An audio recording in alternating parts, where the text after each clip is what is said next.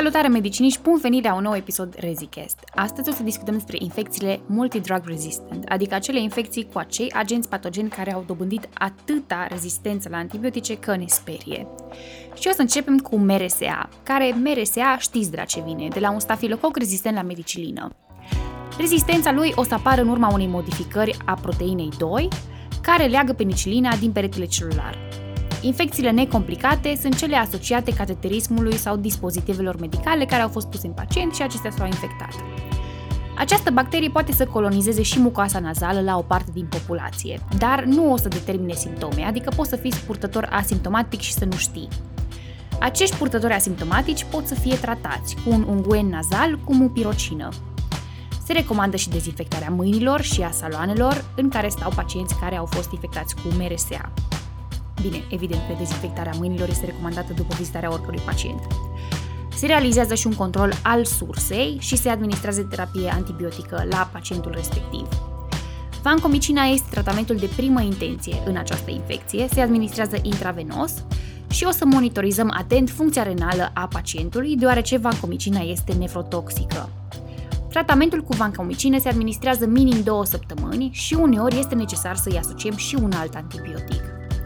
În loc de vancomicină mai putem utiliza și linezolid, care se poate administra și oral și un alt avantaj al lui este că nu este nefrotoxic, deci îl putem da de exemplu la pacienții care prezintă insuficiență renală. Dezavantajul, în schimb, este că poate să cauzeze mielosupresie și această mielosupresie o se manifeste mai ales prin trombocitopenie. De aceea, în cazul în care administrăm linezolid, este recomandat să efectuăm hemoleucograme săptămânal. Cam atât despre MRSA, continuăm cu acei enterococi care sunt rezistenți la vancomicină. Rezistența enterococilor la vancomicină apare prin niște modificări la nivelul precursorului de peptidoglicani.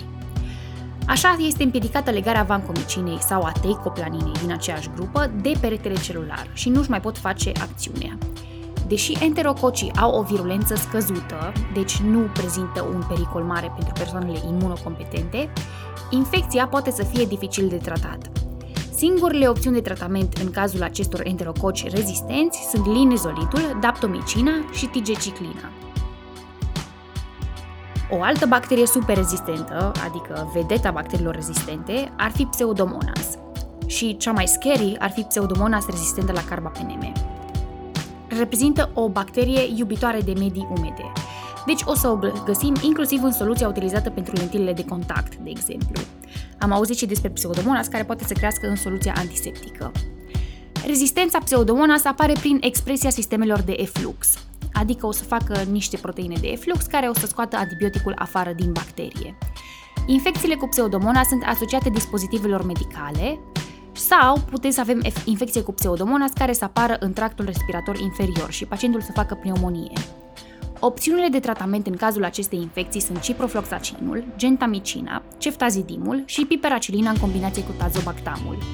Cu toate acestea, de multe ori există rezistență și pentru aceste antibiotice și rămânem cu o singură opțiune, și anume colistinul, care știm foarte bine că are o mulțime de efecte adverse. Și o să continuăm cu alte două tipuri de bacterii, scary, și anume enterobacteriacele producătoare de beta-lactamaze cu spectru extins, adică SBL-urile, care o să ducă la inactivarea beta-lactaminilor. În acest caz, putem să tratăm pacientul cu meropenem de 3 ori pe zi sau ertapenem o dată pe zi. Mai putem să utilizăm și amicacina sau temocilina dacă localizarea infecției este propice pentru aceste antibiotice, adică au difuzie bună în acel, în acel țesut. Cealaltă clasă de enterobacteriacee înfricoșătoare sunt enterobacteriacele rezistente la carbapeneme, Rezistența acestora se datorează carbapenemazelor, adică enzime care inactivează carbapenemele. Și avem aici 5 tipuri de carbapenemaze cu nume exotic. Carbapenemaza Klebsiella pneumonie, metalo-beta-lactamaza New Delhi, metalo-beta-lactamaza Verona, integron encoded, imipenemaza, unde aici vă prindeți voi ce face, adică o să fie o enzimă care inactivează imipenemul, și carbapenemaza oxacilină. Și acum că am terminat cu cele 5 tipuri de carbapenemaze numite de oamenii de știință cu multă imaginație, o să discutăm despre ce opțiuni de tratament avem totuși. Am putea utiliza colistinul, fosfomicina, mai ales dacă este vorba despre o infecție urinară, de exemplu, țineți minte că se administrează o doză unică și gata, ați tratat pacientul de infecție urinară, sau se mai poate utiliza tigiciclina.